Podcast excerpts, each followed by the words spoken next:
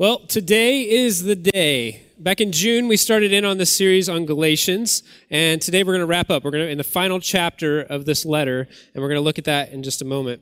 Uh, next Sunday, we're going to jump into a whole new series on the parables, and that's going to take us up to Advent. But this morning, we're going to be in the last chapter of this letter to the, the church in Galatia.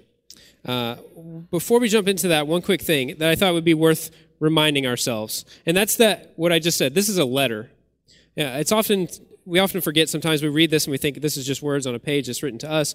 It was a letter written to a first century church, to a first century uh, a group, community of Christ followers in Galatia. It was a letter. Now, the interesting thing about a letter is it's half the story. It's like that guy in the grocery store who talks a little loud on his phone and you're only getting half the conversation, but you can't help but listen. And so you, like me, you eavesdrop a little bit and you pick up bits and pieces and try to put the conversation together. That's the same thing as reading a letter. Paul wrote this letter because he had something to say to the church in Galatia. And we have to pick up the bits and the pieces and put things together and fill in the blanks. And hopefully that's what this series has been for us, an opportunity to kind of put bits and pieces together, fill in the blanks, and realize that this letter is just as relevant to us today, two thousand years later here in Zionsville, Indiana. So let's keep that in mind as we read uh, together in, in Galatians chapter six. If you have your Bible, grab that. You can follow along on your phone, or words will be on the screen as well. Brothers and sisters, if someone is caught in a sin, you who are spiritual should restore them gently. But watch yourself, or you also may be tempted. Carry each other's burdens, and in this way you will fulfill the law of Christ. If anyone thinks he is something when he is nothing, he deceives himself. Each one should test his own actions. Then he can take pride in himself without comparing himself to somebody else. For each one should carry his own load. Anyone who receives instruction in the word must share all good things with his instructor. Do not be deceived. God cannot be mocked. A man reaps what he sows. The one who sows to please his sinful nature, from that nature will reap destruction. The one who sows to please the Spirit, from the Spirit will reap eternal life. Let us not become weary in doing good, for at the proper time we will reap a harvest if we do not give up.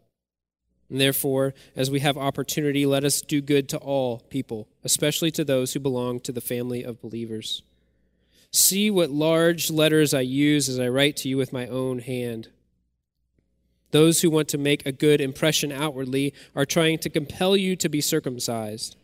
The only reason they do this is to avoid being persecuted for the cross of Christ. Not even those who are circumcised obey the law. Yet they want you to be circumcised, that they may boast about your flesh. May I never boast except in the cross of our Lord Jesus Christ, through which the world has been crucified to me and I to the world. Neither circumcision nor uncircumcision means anything. What counts is a new creation. Peace and mercy to all who follow this rule, even to the Israel of God. Finally, let no one cause me trouble, for I bear on my body the marks of Jesus. The grace of our Lord Jesus Christ be with your spirit, brothers and sisters. Amen. Now, have you ever noticed that there are unspoken codes in our society, unspoken, unwritten rules, codes that govern our behavior in certain situations?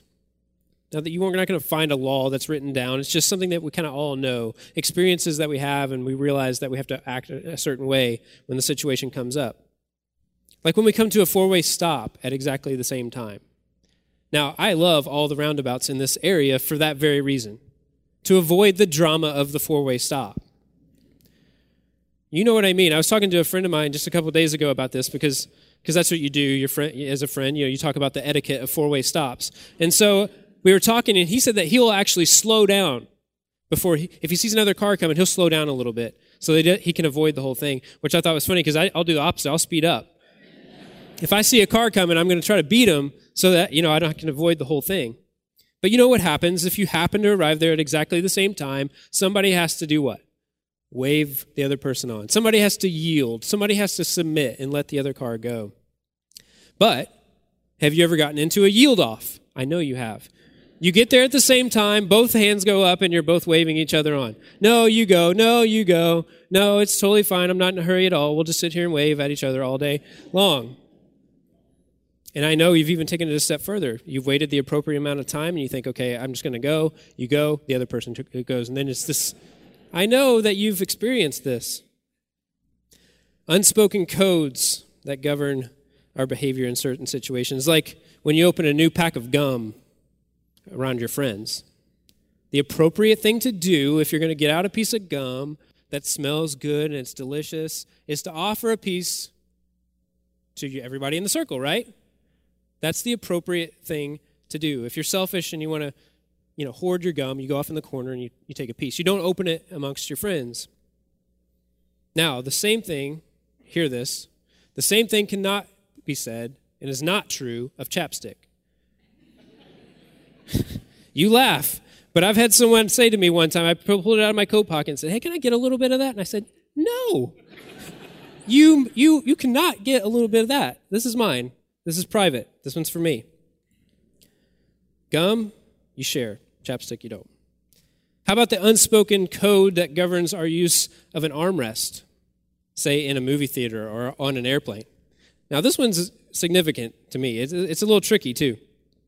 Because first and foremost, if I get on a plane with you, I'm gonna, I'll say hello, the pleasantry's out of the way, but then the armrest is coming down.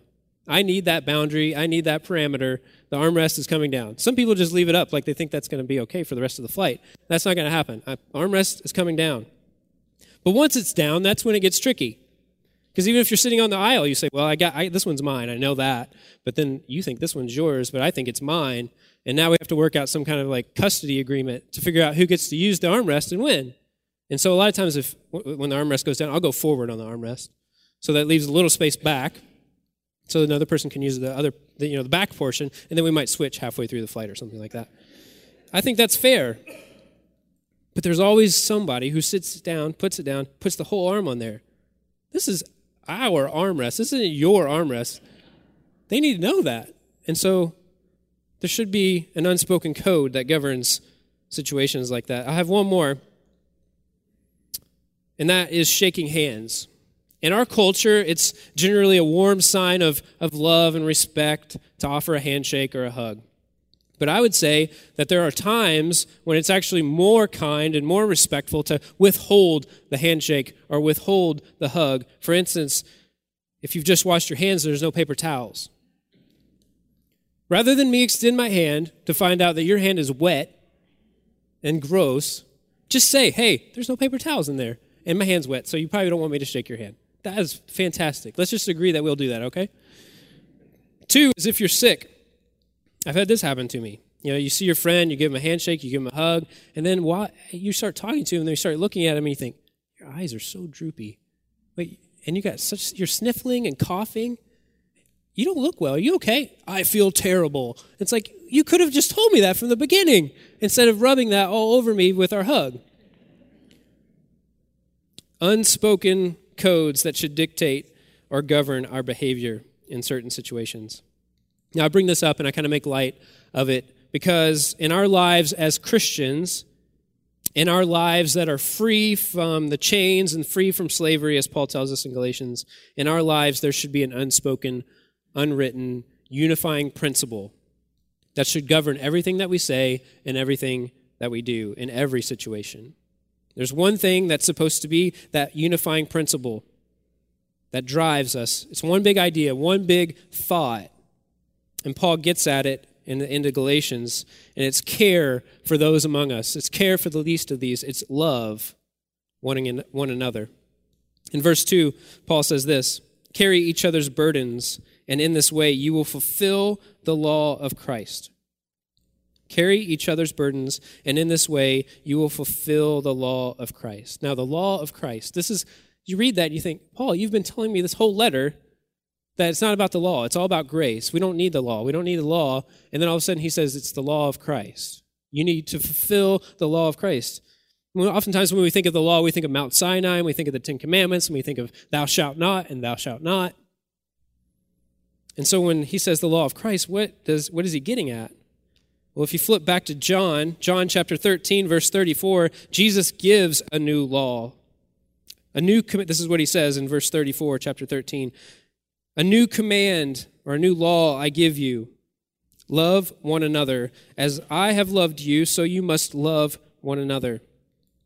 By this all men will know that you are my disciples, if you love one another.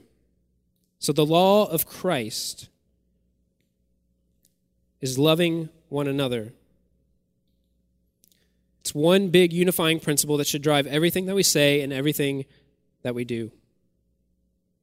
We should be known by our love. We should be known, you know, when we interact with those around us, it should be, man, that guy really knows how to love well. Or, man, she is so generous. Or that community, that community knows how to love really, really well. We should be known by our love. We're going to be known by something, right? Jim, he's the guy to go to. If your car's broken down, you got to go to Jim. He knows how to fix anything. If you're going to plan an event, you got to go to Sarah. Sarah knows how to plan an event. Jerry, you don't go to him if you need advice on yard work. It's just, you're going to be known by something. And Jesus' command to us is that we are known by how we love each other and how we love those around us. Jesus specifically says, love one another, directed at the church. He addresses love within the church because it has to start there. Love within the church leads to love outside the church. And love for God, love for each other spills out into the community around us. So in Galatians, what Paul is, is telling us is that it begins and ends with how we love each other. That is the law of Christ. It's how the church should operate. It's how the church survives. It's the most important thing. Paul reminds us that we're not under the law anymore. You're not being held to some standard that we can never attain. We're not getting stickers next to our name for all the things that we do right, for church attendance and for our quiet times and making sure we're there at Christmas Eve services and Easter services. We're not getting those stickers. It's not what's most important. Here's what matters most: your love for God, your love for each other, and that love spilling out beyond these walls. That is what should drive me. That is what should drive us. And in, in verse sixteen, Paul says, peace and mercy to all who follow this rule. Peace and mercy to all who follow that rule. And as I see it, Paul gives us a perfect example of what that looks like. What does it look like to love each other well? Because love can be an abstract idea, right? We can say, oh, yeah, I love you. That's that's fantastic. But what does it look like? What does it look like to love each other? And I think the first thing that we have to realize and come to terms with is that loving each other in this space, this is the church, and the church is messy. Agreed? The church is messy. It was messy in Galatia. It's messy today. It's messy, and mistakes will be made, and we will fall. And why? Because we've been given ridiculous amounts of freedom. Ridiculous amounts of freedom have been given to us, totally free. Whom the Son sets free shall be free indeed. Totally free. We've been set free from the chains of sin and death, totally free. And because of that, grace can be misused. Grace will be misused. And so there's going to be mistakes, and we're going to fall. And because of this thing that we've been looking at over the past couple months called grace, this crazy, radical thing called grace, we're set free. And because we're set free, we have the power to make a huge mess of our lives. And we do a pretty good job of it. We have the freedom and the liberty to do things with our freedom and liberties that we shouldn't. Paul gives us a glimpse in Galatians of what it looks like when we love others when they've made those mistakes. What do we do when someone chooses to use their liberty and freedom in a way that brings harm to their life? In verse one, this is what he says, brothers and sisters, if someone is caught in a sin, you who are spiritual should restore them. Do you remember the word? Gently. Restore them gently. Hear this. There's nothing that better tells what is truly in our spirits than how we respond when someone in our life falls. There's nothing that better tells what is truly in our spirits than our response when someone in our life falls. We give evidence of ourselves. We give evidence of the one we belong to. We give evidence of Christ and his command to love one another when our response to someone who falls isn't to reach a brick to throw at them, but rather grab a bandage to heal them. We show how we love one another when our response is grace and not gossip, when our response is love and not a lecture, when our desire is to help them where they are, not criticize the, all the decisions that they've made to get them where they are. When our hearts are set on the remedy and we're seeking restoration, not rubbing their noses in all the things that they've done wrong. When our hearts are broken and we want to help and not judge. When we're seeking restoration, not condemnation. Paul says, you who are spiritual, restore them and do it gently. Seek to help and encourage. Show them that they haven't done anything that they can't get back up from. Because their standing before God was always about Jesus and not about them. You can't lose what you didn't earn. God still loves them. God has a plan for them, and if they've fallen, regardless of how they've fallen, they can be restored. But what if they this or what if they that? I think that's what the trap we fall into. Somebody who screws up, and when they fall and we say, well, but, but what if they did this? This is pretty bad. What if they did that? Can God really restore that? And Paul says in verse one, in any sin, other translations say trespass or transgressions. And Paul says in any trespass, in any transgression, in any sin, in any fall, they can be restored. But what if they, what if their marriage is a mess? What if, what if they committed adultery? What if they're divorced? Well, they can be restored. What if they've made such a mess of their life that they've ended up in prison? Well, they can be restored. What if they murdered someone? They can be restored. Now, it doesn't mean there won't be consequences or complications and things that you have to work out, but God has a way of working and restoring and redeeming even the fallen, especially the fallen. What if I kill a man and I run away and I hide out as a shepherd? Well, God can restore you and maybe make you a leader of a nation, like Moses. Well, what if I, what if I cheat on my wife with this woman that I saw and I, I kill her husband? Maybe God can raise you up as the king of a nation, and you write a song about it in Psalm fifty-one, like David. What if they murder Christians? God can restore and redeem. And maybe that person plants a church in Galatia someday and writes a letter that blesses that church and blesses us as well two thousand years later in Zionsville, Indiana, like Paul. Restoration, not condemnation. It's Jesus saying, he is who he who is without sin cast the first stone. And the only person in that scenario that could have cast the first stone is Jesus. And what does Jesus say? Neither do I condemn you. Now go and sin no more.